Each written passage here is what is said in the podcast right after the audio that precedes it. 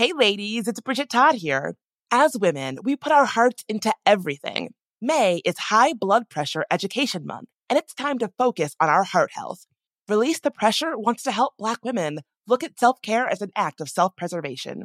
During High Blood Pressure Education Month, let's help get to our goal of 100,000 Black women putting their hearts first and learn more about their heart health. Visit iHeartRadio.com slash RTP for a chance to receive a $1,000 gift card to take care of yourself and prioritize your heart health. That's iHeartRadio.com slash RTP. My dad works in B2B marketing, but I never really knew what that meant. Then one day, my dad came by my school for career day and told everyone in my class he was a big MQL man. Then he just kept saying things like, the more MQLs, the better, over and over. My friends still laugh at me to this day. I think it means marketing qualified lead. One thing's for sure I'll be known as the MQL man's kid for the rest of my days. Why couldn't you just be a fireman or a lawyer? Why? You ruined my life, Dad. Not everyone gets B2B, but LinkedIn has the people who do. And with ads on LinkedIn, you'll be able to reach people based on job title, industry, likelihood to buy, and more. Start converting your B2B audience into high quality leads today. We'll even give you a $100 credit on your next ad campaign. Go to linkedin.com slash customer to claim your credit. That's linkedin.com slash customer. Terms and conditions apply. LinkedIn, the place to be, to be. One of my favorite conversations I've ever had on There Are No Girls on the Internet is with a writer who was targeted and harassed online about how she continues to stay safe while doing visible work on the internet. Without missing a beat, she said, anybody worried about online harassment should sign up for Delete Me. I signed up for Delete Me right then and there, and I personally recommend it to anyone. Sign up and provide Delete Me with exactly what information you want deleted, and their experts take it from there. Take control of your data and keep your private life private by signing up for Delete Me. Now at a special discount for our listeners. Today, get 20% off your Delete Me plan when you go to joindeleteme.com slash no girls and use promo code no girls at checkout. The only way to get 20% off is to go to joindeleteme.com slash no girls and enter code no girls at checkout. That's joindeleteme.com slash no girls code no girls. Happy Pride from Tomboy X, celebrating pride in the queer community all year. Queer founded, queer run, and the makers of the original boxer briefs for women, creating sustainable size and gender inclusive underwear, swimwear, and loungewear for all bodies so you feel comfortable in your own skin. Tomboy X just dropped their Pride 24 collection obsessively fit tested for all day comfort in sizes 3 extra small through 6X. Visit tomboyx.com. Just a heads up this episode mentions violence against women and death. There Are No Girls on the Internet is a production of iHeartRadio and Unbossed Creative. I'm Bridget Todd, and this is There Are No Girls on the Internet. So, some of y'all might know that I am very interested in our national obsession with true crime content. Now, to be clear, I don't have any kind of big problem with true crime. You know, I've consumed true crime content, and it's not like I think that you're morally superior if you don't watch true crime. But I do think that we should be critical of the true crime that we consume because it can often be normalizing a whole lot of messed up stuff racism, propaganda, the works. And it can also not be particularly respectful to survivors, victims of violent crime, and their families. For instance, even though the new Jeffrey Dahmer Netflix series is careful to show the victim's point of view and also pretty clearly cast the racist, classist, homophobic criminal justice system as the real villains, you know, for letting Jeffrey Dahmer get away with his crimes, even as his victims escaped and told police pretty clearly what was going on. So, even while that might be a good thing, the families of the victims of Jeffrey Dahmer say they were never consulted about the new show and that watching it actually re traumatized them. And people of color who worked on the series say it was a bad racist experience for them. Lifetime was similarly slammed for airing a film dramatization of the life and tragic death of Gabby Petito, who in August 2021 was killed by her fiance, Brian Laundrie, while they were traveling together on a van life journey across the United States. Gabby Petito was only killed about a year ago, and already Lifetime is putting together a movie about her tragic death. And it does raise questions about true crime and who gets to benefit from the stories and trauma and harm that real people experienced. Now, this is personal to me. Someone I was close to was murdered by a serial killer, and I hated watching the ways that people who did not even know her capitalized off her story and death. But is it possible to make true crime content that is actually respectful of survivors and the victims of violent crime? Let's listen to this conversation that we had about it last year.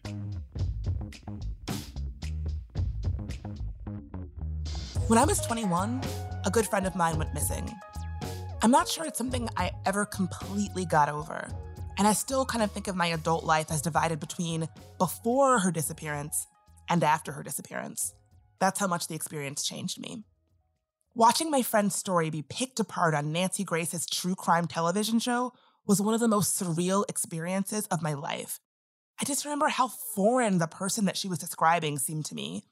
I didn't recognize my cool, funny friend at all. By the time they found her body, I had stopped watching programming about her case altogether. I just couldn't keep listening to people try to tell her story without her in it. This week, authorities found the remains of Gabby Petito, the 22 year old woman who was documenting her travels to national parks with her fiance in a van. Now, this story is heartbreaking, and it also feels really familiar to me. Gabby's tragic story ignited social media. Now, many people were just legitimately trying to get the word out about Gabby's disappearance.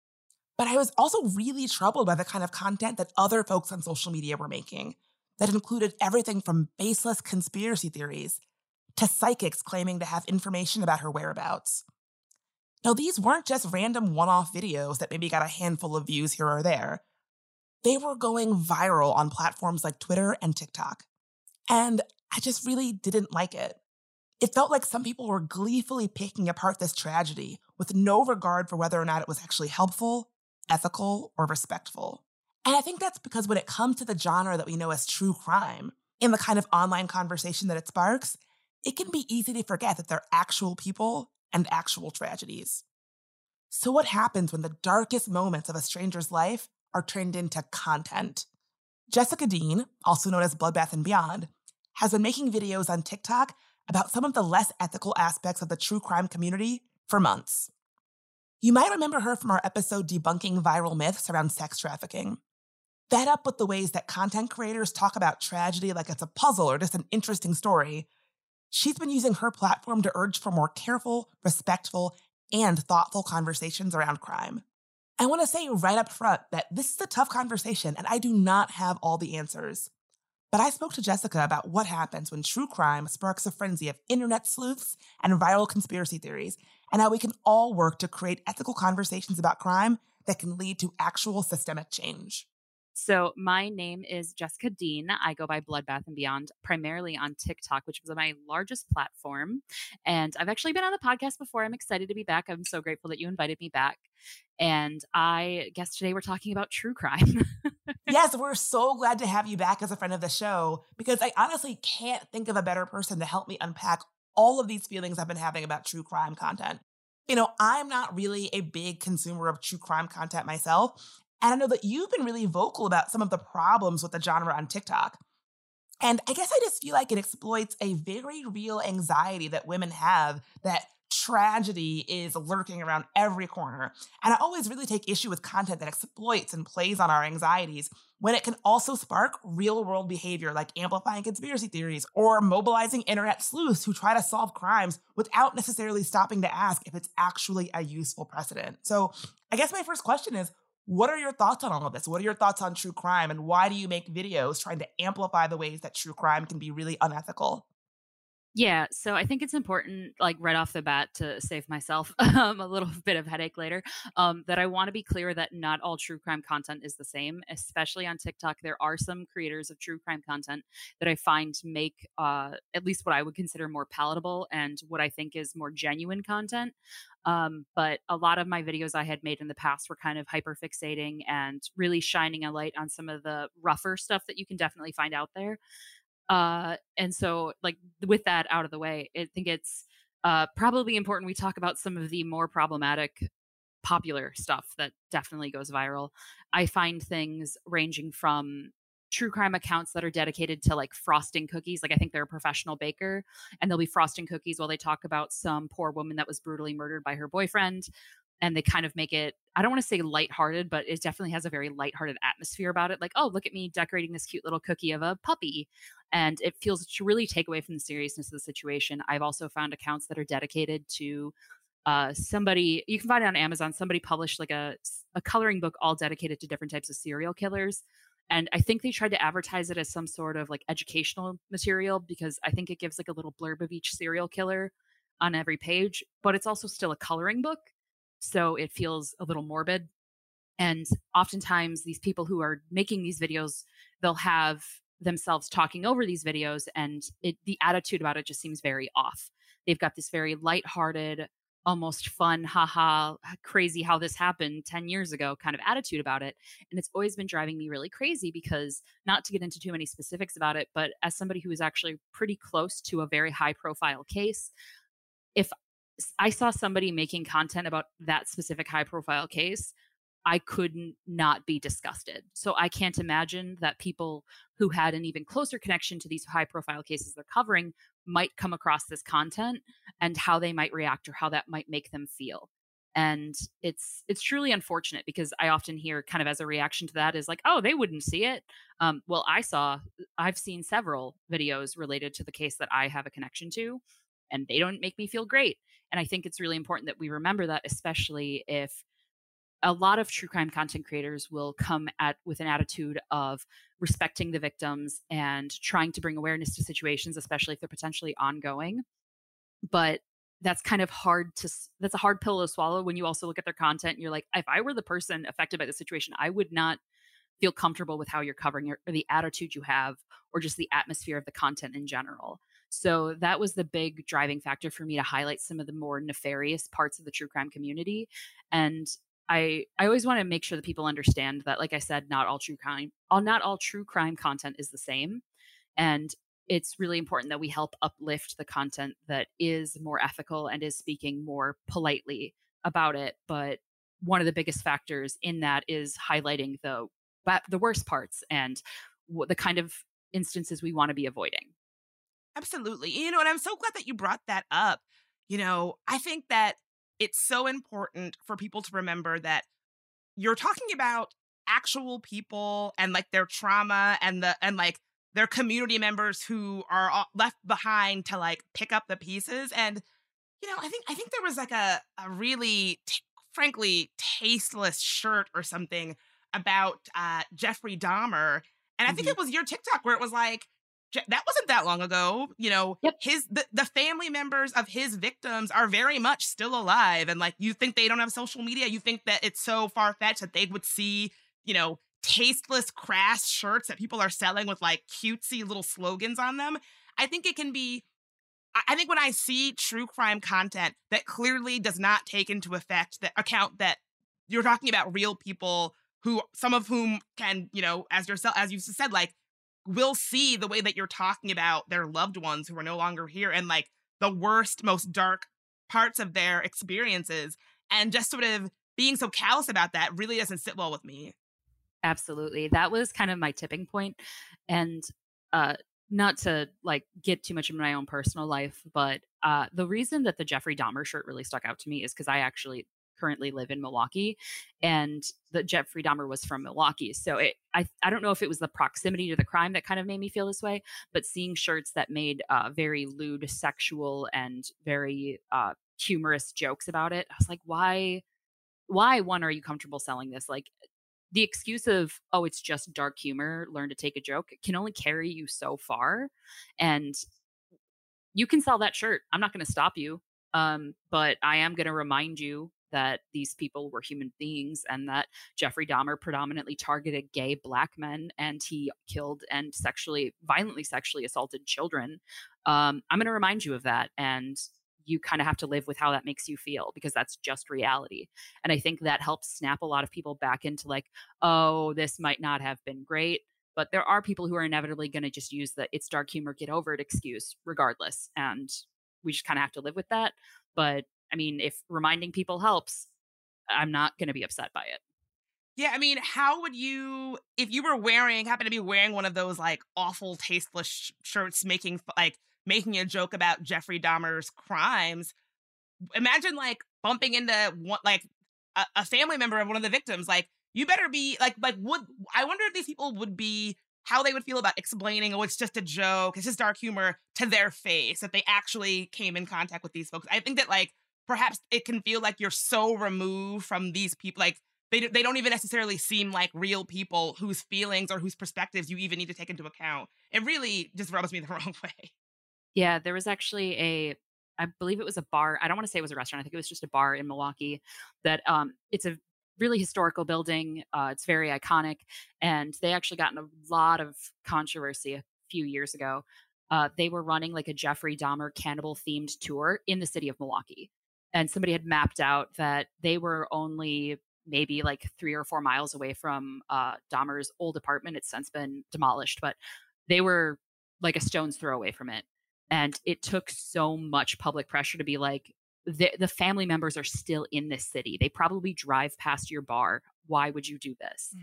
And it, the amount of public pressure it took is pretty sad, but eventually they caved and it kind of really helped the city of Milwaukee reel back and be like, okay, maybe we shouldn't have Jeffrey Dahmer themed food and drink and tours and make all these board games and all these things. Like it, it really helped kind of put that into perspective.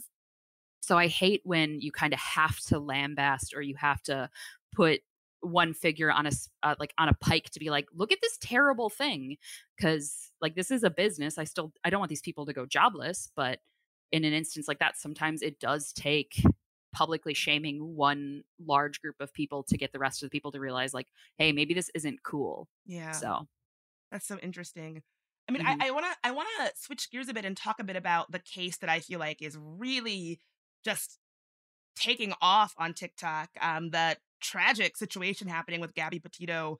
Um, by the mm-hmm. time this comes out, you know, I know the last update that I saw was that uh, they had found remains and they they were consistent with her, but it wasn't wasn't clear if it was or not. Um, I I want to say up right off the top of the the conversation that you know what happened to her is a tragedy. I I you know I don't know the specifics of what has happened, but you know it's tragic and horrifying and like my heart goes out to her family and to her community and mm-hmm. i guess i wonder you know i'm sure you've seen them too all of these very it, it almost seems like every time there was a new update i was seeing new tiktoks on my for you page.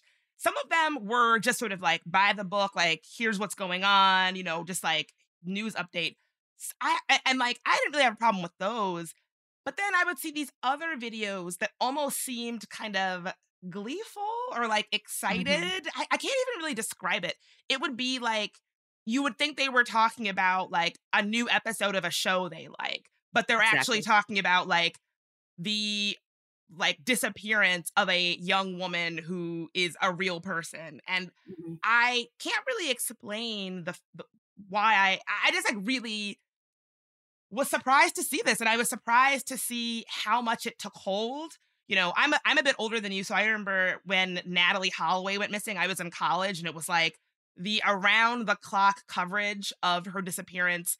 People were like, "Oh, well, it's because she is a like pretty white girl." And you know, there are so many different you know, indigenous, black and brown women who have gone missing in the same area that certainly have not gotten the same level of of, you know, attention that this case has gotten. Mm-hmm. And that's not to take away from the fact that I'm I'm happy that people are, you know, really motivated to find her and that they're that they're like they're talking about her case. But I, I can't help but wonder, like, is there a way that people can talk about this situation that just is se- seems kind of ghoulish to me? Absolutely. Uh, you're you're hitting on all of the all of the points that I've been trying to get across on my TikTok.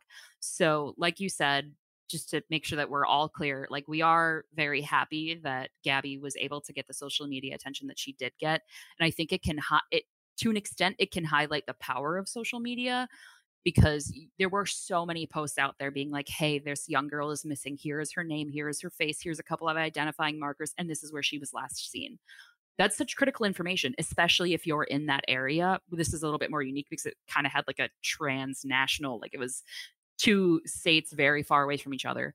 But especially if you're local, that can be really useful. Somebody who happens to see a TikTok about this girl, who happens to see a piece of critical evidence, like how we actually experienced with this case, that is so crucial and that's so important. I never want to downplay how important that is. But at the same time, it has this is such an intense boomerang effect that it starts to come back around. And we did see so many videos of people with just outright the wrong attitude. Uh, very, like you said, gleeful, almost giddy, very excited whenever they could be the first one to break the next piece of information, which was usually just purely speculation with nothing to back it up. And it, I don't know how to word what I'm going to say. uh, it's it's frustrating to see that kind of content because you're always going to have that on the internet no matter what you're talking about. There's always going to be people when you have the entire world at your fingers who take things the wrong way but these videos were going viral and i think that's one of the biggest criticisms i've got and one of the biggest pieces of backlash i've got is why are you fixating on these total rando crazies who have no followers? And that's not the case. Uh, i'm highlighting videos that have had hundreds of thousands if not millions of views yet somehow it seems like nobody's calling out the tone. And I think it really speaks to the larger point of TikTok is a platform you can go viral on very easily. It is very easy to make content. The bar for entry is set incredibly low. And so you have people who are by far, far from professional journalists making this kind of content but then at the end of the day they want to be put in the same category as journalists and they're like i'm just breaking the news i'm just trying to spread awareness be like okay now you're starting to march in this territory of professional journalism yet you're not holding yourself and nobody's holding you to remotely what we could could be considered journalistic standards and like any journalist who puts out a story that's absolutely crass and inappropriate, they're going to receive backlash. If these TikTokers want to be held in the same regard, they should be prepared for the same exact backlash.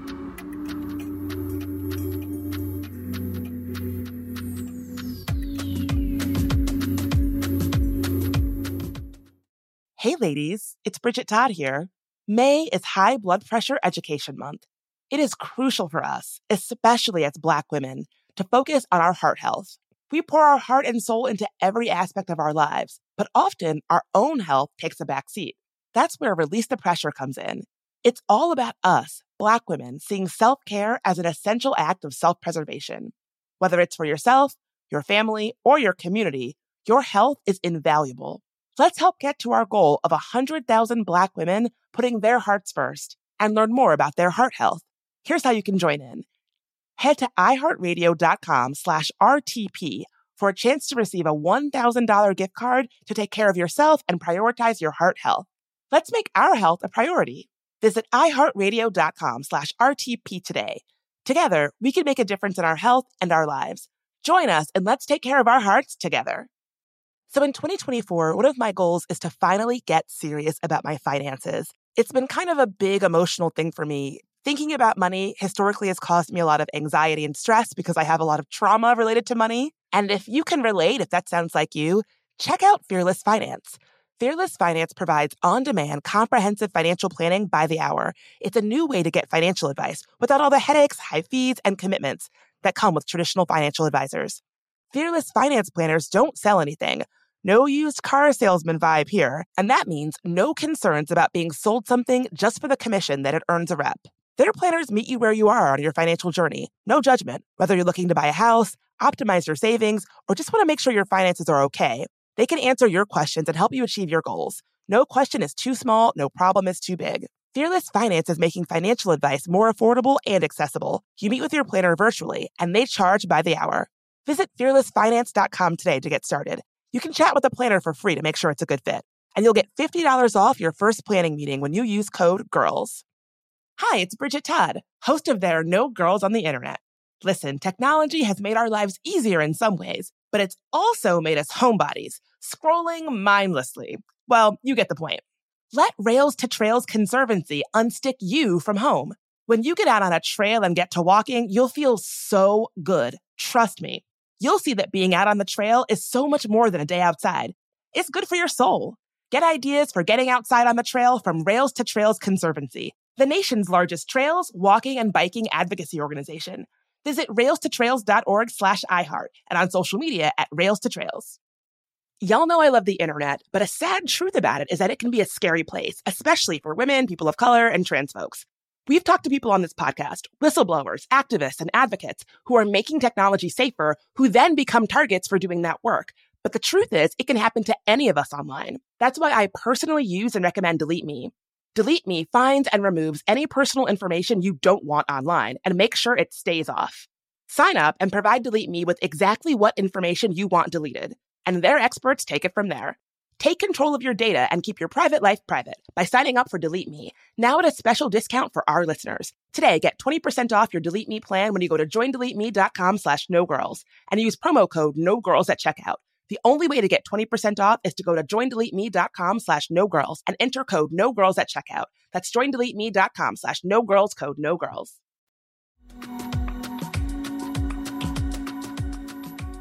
Yeah, I saw one of the videos where um, somebody was uh, referencing Elle Woods. You know that scene at the end of Legally Blonde where Elle is able to be like, oh, because of her, you her know, perm. her perm, she couldn't have been in Mhm. the shower because her curls are intact.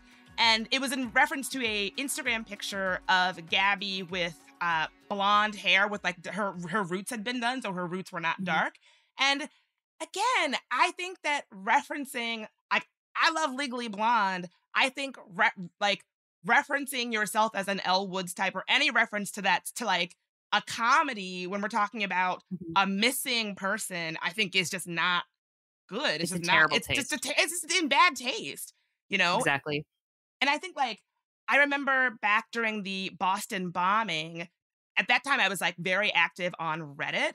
And Mhm. Redditors were so convinced they had found they had like solved the Bos- the Boston bombing. Uh, they thought it was this guy who had gone who had gone missing. His family was looking for him, and they were like, "Oh, the pictures are the same."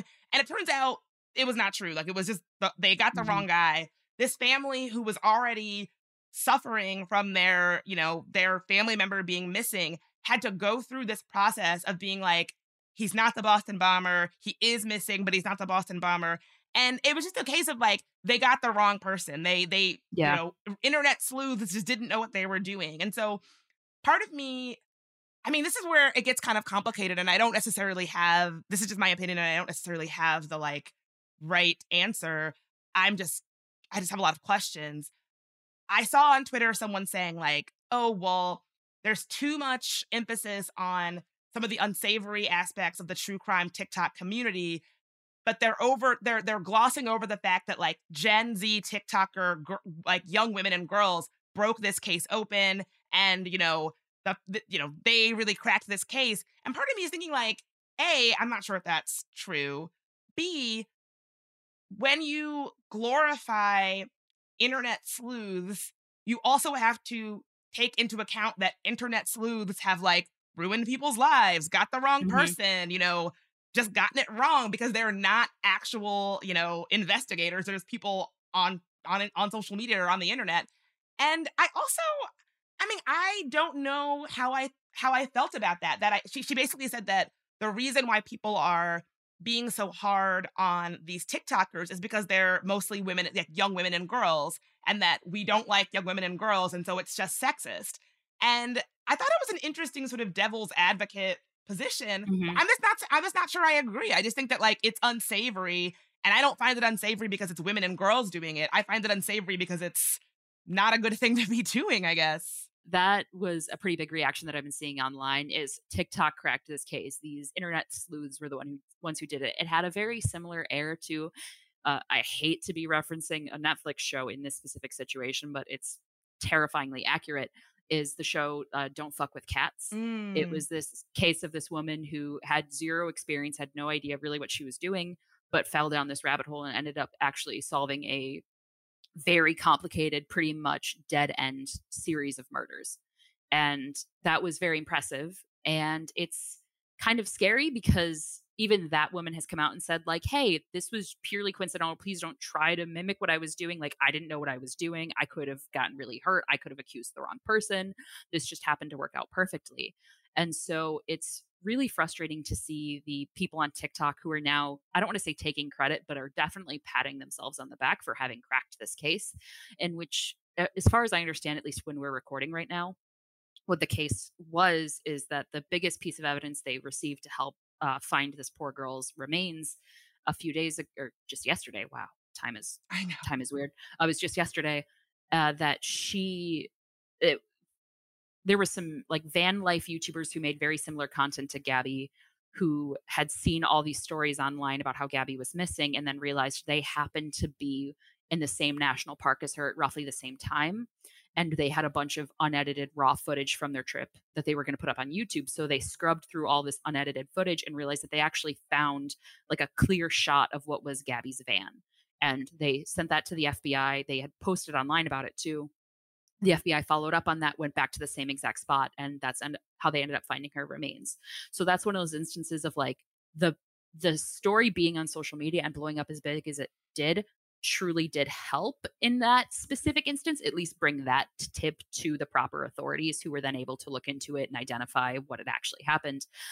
But there's that doesn't negate the uh, insane amount of uh, problems that come with those same exact internet sleuths. And it's truly frustrating to see the same people that two days ago were conspiring that Gabby was actually a serial killer um, and that she was murdering other people and is now on the run or another conspiracy I'd seen is that she was just doing this all for attention, are now very quick to jump in the pool of people who magically cracked this case. Yes. And that's so ungodly frustrating. I Oof. I cannot put into words how angry that makes me that the same exact people who were claiming she was doing it for attention are ready to say that they're the ones who found her remains.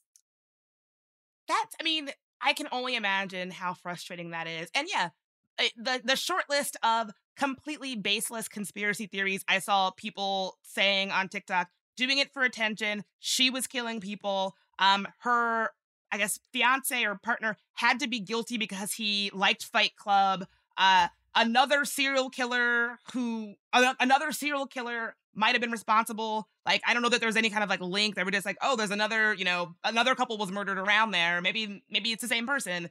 You know, just I feel like when you traffic in just like baseless conjecture to then be doing a, a bit of a victory lap, mm-hmm. it's it just seems very incongruous to me. Like, I, I've I've seen the same thing that you're talking about, where people are now kind of like I don't want to say taking credit, but really being like, wow, my videos just wildly speculating, they really helped. And I'm not I'm not sure if that's the right takeaway here. Exactly.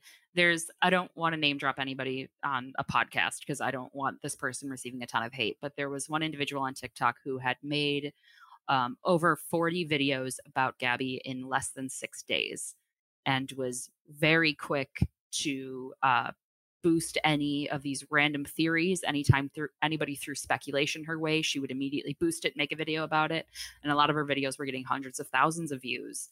And she is now the impression i'm getting is she's like we did it guys. We got gabby justice now let's go after the next person. Like, let's just keep going down the list of missing persons. And I was like, this is not a healthy way to go about like helping. Like, there's nothing wrong with being like, I want to help bring awareness to missing persons, especially kind of circling back how you said there were a lot of Black, Brown, and Indigenous people that do not get the same level of attention. That can be a really well intentioned attitude about how you present yourself online. But you were very lucky about how this Gabby situation played out because like you said with the reddit situation all these boston bomber conspiracy theories that they had going on it did not end well. And it's not unreasonable to assume that we could have a very similar situation on our hands if the internet through mob justice vigilante justice whatever you want to call it starts to all jointly come to the conclusion that somebody who's potentially innocent in a situation um, is then so aggressively harassed online that they're possibly driven to do something unthinkable uh, it's it's rough to think about that that could happen and how ready and how excited people especially on TikTok are right now to do exactly that. Yeah, that's a really good reminder. And and I think part of me, like the part of me that's interested in why humans do the things they do, I can understand why people almost seem excited to to to piece together what happened in this situation. It almost seems like it's like a puzzle or a game. Like I can under and I can understand why it makes people feel very validated to be like, "Oh, we are crusading for justice for this this this young woman who is not here to fight for herself." Like all of that feels very noble. So like I want to be clear that I can really understand the the the reasoning behind why people get why people act the way they do when it comes to this kind of thing. I really can. But I think that those kinds of feelings can be sort of intoxicating and when you're into- when you're intoxicated on a feeling when you when you feel like you are you know crusading for justice i think that sometimes you know the bigger picture can get missed and you can sort of like miss exactly what you're talking about like what happens if somebody's wrongly accused? What happens if you're actually making you know an investigation work like what if you're actually impeding an investigation by whipping up so much social media frenzy? So i'm i'm happy that in this case, it seems like it might have gone okay, but I don't want that to make it seem like, oh, it's it's good to have a social media fueled, you know, mob justice style internet sleuth frenzy. It's always going to end up okay. Um, mm-hmm. I feel mm-hmm. like that's a really dangerous precedent. Exactly. And especially talking about uh, just like the possible implications of something going this viral, uh, like the OJ Simpson case. That was one of like the most iconic, high profile cases, and because it was covered on literally every inch of the uh, every inch of the news, every magazine, every newspaper, it was absolutely everywhere. Uh, that actually dramatically impacted how the courtroom played out because how can you find a jury of, of impartial jurors when every single person has heard about this story and every single person has come to their own conclusion. So I can imagine that if I pray that Gabby finds justice and we figure out exactly what happened, and this potentially leads to somebody being tried in court. Uh, the more viral this story is, and the more conspiracies that are popular, the harder it's going to be to find a group of 12 people that don't already have their own opinions. Absolutely. I have to show you something that so I don't know what your Facebook feeds look like, but I know that mine has just been any little update on this case, a, a new story. And so I'm I'm in Washington D.C. Right? Um, mm-hmm. I'm not anywhere near where this happened. On my local Fox affiliate, Fox 5 DC, I'm going to show you this picture. I don't know if you can see it through the camera. And oh, the, head- rainbow. Yeah, and the headline says Rainbow appears where authorities discovered body believed to be Gabby Petito. A rainbow appeared in the area where authorities earlier Sunday discovered what they believed to be the body of Gabby Petito in the Grand Teton National Park. And part of me just thought, like, it, it, it's very clear to me that any new angle, they are going to get as much eyeballs and they they they're gonna use this story to get as much eyeballs and clicks as possible. Like, if it's an actual update on the case or an actual update in her disappearance or you know something like that sure but part of me was like who like you're cap uh, you're like writing an article about a rainbow appearing making it like I, I just really had a problem with that story and i was like wow they really are any new angle they are wasting no time to make sure that gets in our feeds because it's almost like they're eh, it, it felt like they were feeding this like frenzy or this appetite for new content about this case. And it didn't matter if it was actually a breaking update. It didn't matter if it was actually like relevant to the case. Uh, personally, I don't think a rainbow appearing in the sky is necessarily going to be relevant to this case or even like timely local information from my local news source here in DC. But the fact that they were like surfacing this to me, I was like, wow, they really are just trying to have a steady stream of content related to this. What not not just important breaking, you know, information about it, but just like anything, like, oh, here's what the weather was like when they found her body. Mm-hmm. Yeah, that's that's a rough one. And that even marches kind of back into the territory of a lot of people who say, how are these online internet sleuths who just report every five seconds on the newest update, whether it's true or not, any different than local news stations? And there is an argument to be had for like news stations tend to have this problem too. They tend to milk stories for everything they're absolutely worth. But uh, that criticism of them is out there and public and maybe it's not getting enough attention and it's not getting enough people talking about it as it deserves but that doesn't make the people online who don't even have remotely any professional experience in this free from that same amount of criticism to say like oh he did it too is not get out of jail free card from you also being held liable for some of the content some random person on the street might make and i i tend to get a lot of criticism in the game of like hey this isn't my day job i'm just making random videos on the internet why are you mad at me and I, I totally get that. I'm somebody who makes random videos on the internet too. I didn't plan on having a quarter million followers. Uh, I still have a day job. and it's I, I get it, but if you're gonna keep that platform, prepare for the criticism. That's just that's what's gonna come with it. Yeah. Outright. That's such a good point. And I think like it reminds me of something else I learned from your video from your um TikTok about this is that like sometimes particularly on YouTube, but I do know on TikTok as well, you know, your TikTok can be monetized, your YouTube can certainly be monetized.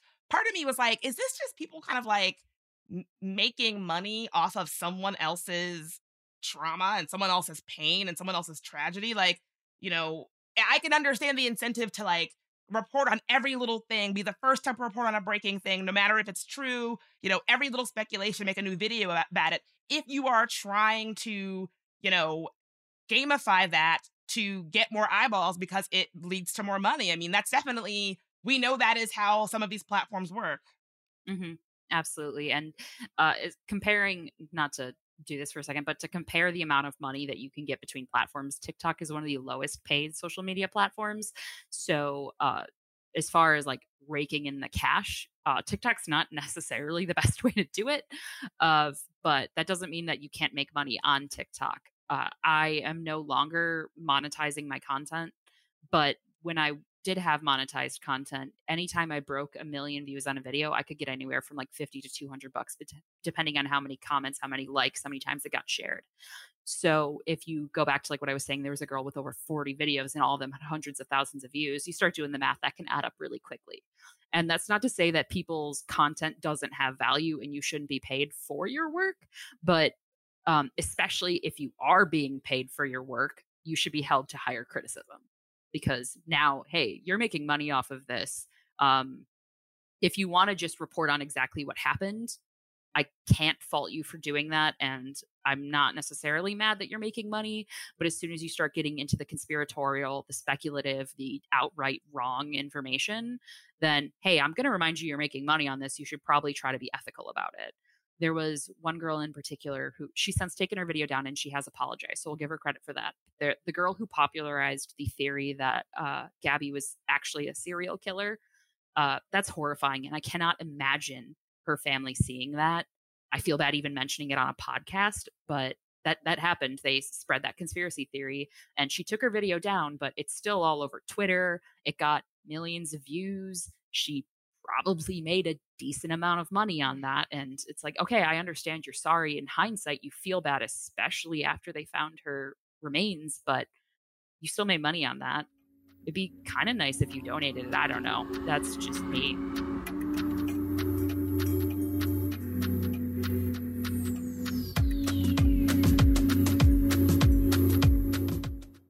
Hey, ladies, it's Bridget Todd here. May is High Blood Pressure Education Month. It is crucial for us, especially as Black women, to focus on our heart health.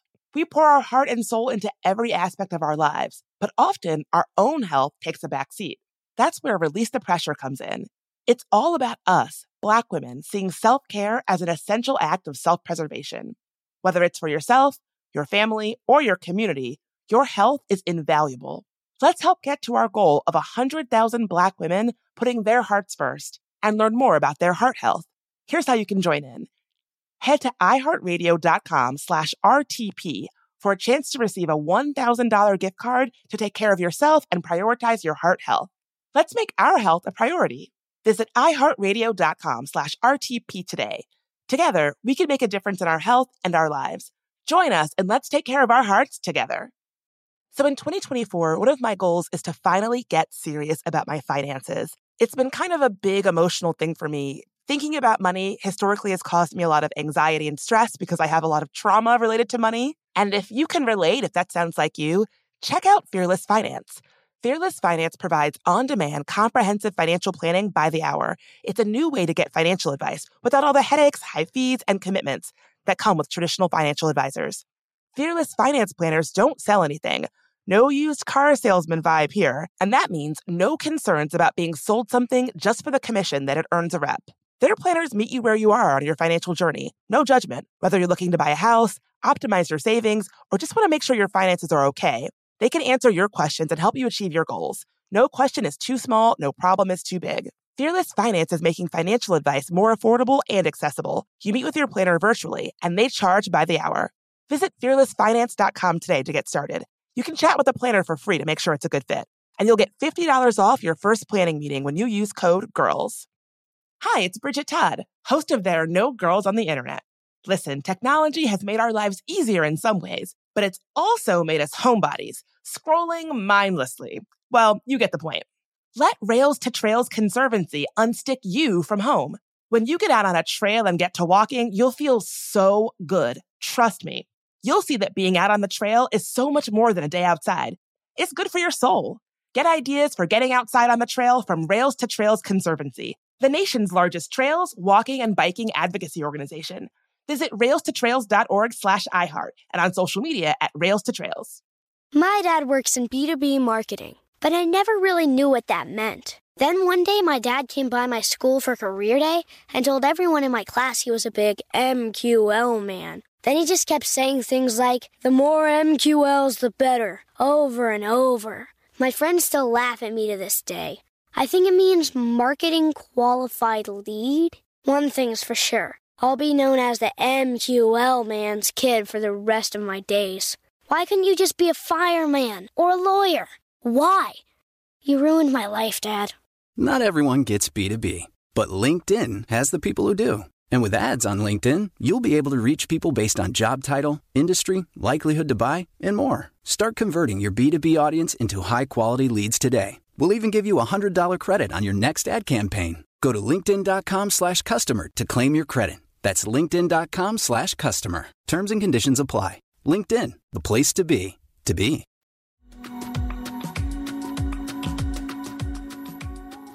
I'm on this kick lately of like, if you have a platform, even if it's a platform where you're not expecting to go viral, maybe you don't have that many followers and you just you say something and you're like, oh, now I've gone viral.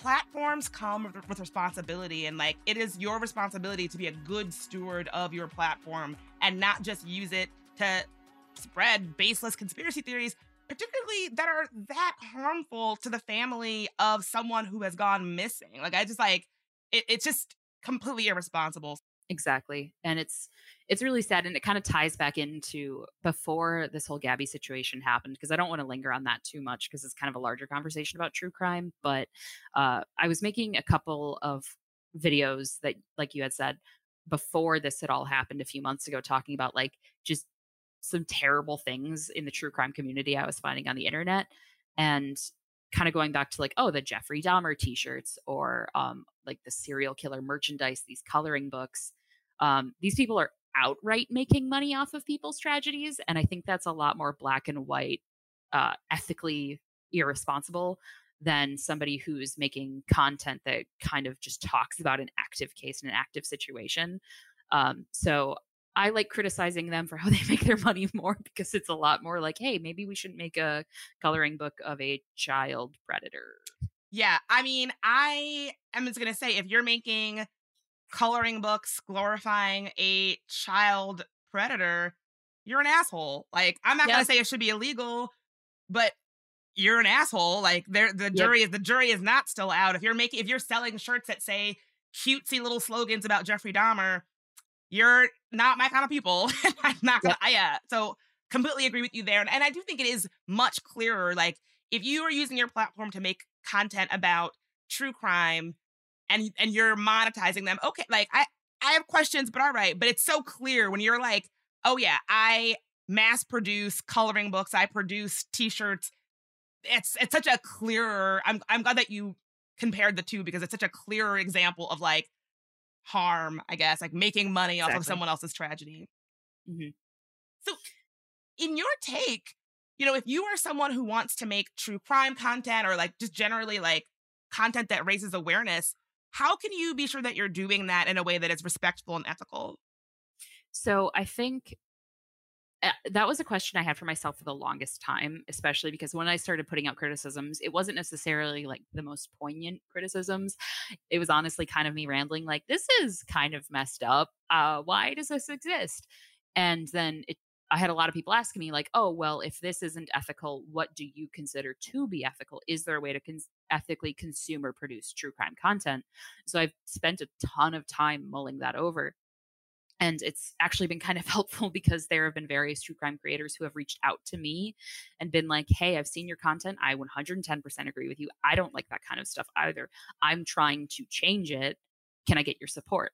And I've been very hesitant to boost any one specific true crime content creator on my own platform uh, but I have seen people who I think are doing it in a slightly better way. I've seen a lot of like the most common form of true crime content is through a podcast. We've got things like My Favorite Murder, Last Podcast on the Left, all those incredibly popular podcasts. And there's a lot of smaller ones out there that right now that are really trying to break through that focus entirely on victim advocacy. They talk about police reform, they talk about prison reform. Like they're truly not just talking about like, hey, it's crazy how Jeffrey Dahmer like uh, murdered a bunch of people a couple decades ago. That's not the entire episode. They're talking about, hey, um, Jeffrey Dahmer did murder a lot of people a few decades ago. Let's talk about um, why that happened, what failings happened with the police, and why none of that has changed yet, and why Milwaukee really needs to get their stuff together. And I think that angle of the content of what systemically allowed this to happen, what created this environment where these things occurred, and what is still occurring in our society today and how can we fundamentally change things so that these things do not continue i think is some of the best true crime content out there and i think it does have a genuine aim to produce change. So i genuinely love that kind of content and i have overwhelmingly seen that that content is predominantly produced by people of color because they have that much more detailed in-depth perspective. So pretty much any true crime content creator within reason who is a person of color i've immediately felt a stronger attraction to the content they make because they tend to have that heavier focus on that aspect. I am so glad that you said that because you know, in thinking about it, I know that I'm not a huge consumer of true crime, but the content that I do consume I think it's got to be content that is comfortable critiquing systems and particularly systems of power and asking questions about how these systems fail victims and survivors. I know that so many true crime podcasts will just repeat what police officers say or just repeat, repeat police reports verbatim. And it can kind of become this kind of propaganda where they're just like, oh, well, the police said this, so that's got to be true. And I think good true crime content really has this opportunity to not just take the police at their word, not just take these systems at their word, but instead critique these systems and ask questions about how they really do fail victims and survivors every day. And so I want to be asking questions like, what systems worked to fail Gabby and all the other missing and murdered w- women and girls out there? Like, how are we supporting victims and survivors of domestic abuse and violence? How are we making sure that they're protected and actually do have support? Are we creating a climate that leads to folks like this to be more vulnerable in these kinds of situations. Like, I want to know what systems failed these victims and survivors of violence and crime so that it's not repeated and we can actually learn something to make systemic change that leads to less tragedy and less harm overall. Exactly. And I think another aspect from the racial issue that I think doesn't get highlighted enough, um, at least in the white spaces that I tend to find myself in a lot, is that uh, content creators that tend to have an incredibly heavy focus on white victims is something that needs to be seriously reevaluated, especially when we're talking about like national news coverage. I know that a lot of people will make the argument that in Gabby's situation, she was a social media influencer, so that had a bit of an effect on how discussed her situation was. But we cannot ignore the fact that people of color men or LGBT individuals do not get this kind of coverage. People who aren't conventionally attractive do not get this kind of coverage. And podcasts that go out of their way to highlight instances like that, or just not necessarily podcasts, but content in general, that goes out of the way to highlight those who are less likely to get coverage in the first place.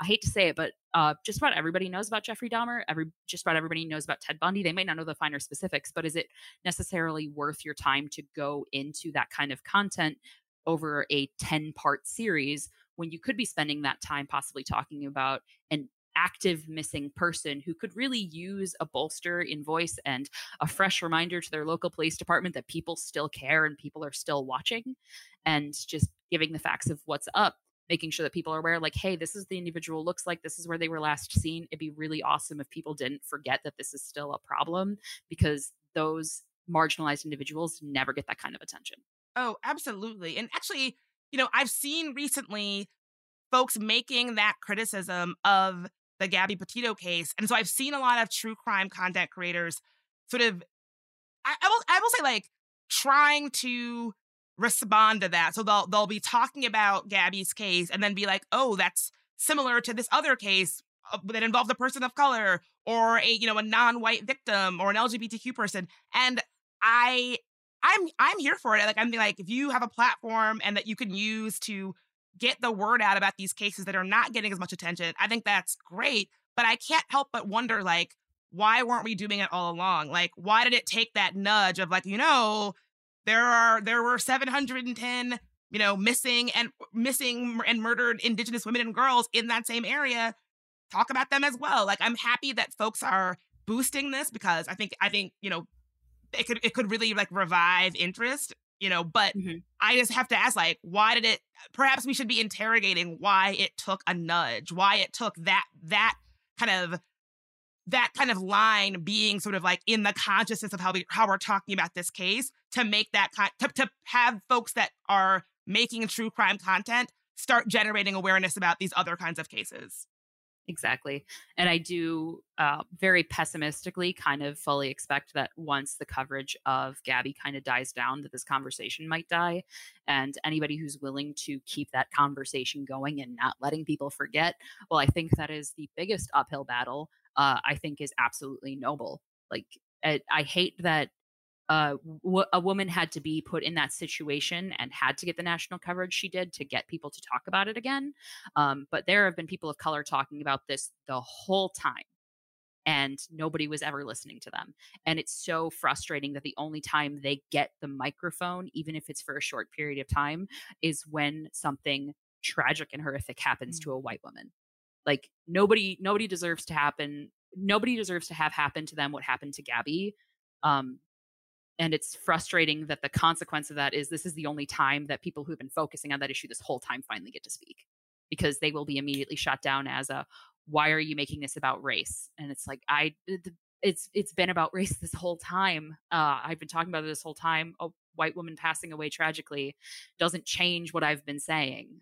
Jessica i thank you so much for your work and your perspective like I wasn't really sure what to expect from our conversation because I just had a lot of thoughts and like feelings and was having trouble just even like processing them. But, you know, I find that your work really helps me articulate my own thoughts and helps me process, you know, in in highly charged times helps me like process and reconnect to like what I'm actually thinking. So, thank you for your work. Where can folks follow you and what are you working on these days? So right now I have a hodgepodge of content. Um, I still do make a lot of trafficking awareness videos, and I talk a lot about trafficking misinformation. Uh, that is on my TikTok at Bloodbath and Beyond, and then that is my handle on all other socials. Got a story about an interesting thing in tech, or just want to say hi? You can reach us at hello at tangoti.com. You can also find transcripts for today's episode at tangoti.com. There Are No Girls on the Internet was created by me, Bridget Todd. It's a production of iHeartRadio and Unboss Creative. Jonathan Strickland is our executive producer. Tari Harrison is our producer and sound engineer. Michael Amato is our contributing producer. I'm your host, Bridget Todd. If you want to help us grow, rate and review us on Apple Podcasts. For more podcasts from iHeartRadio, check out the iHeartRadio app, Apple Podcasts, or wherever you get your podcasts.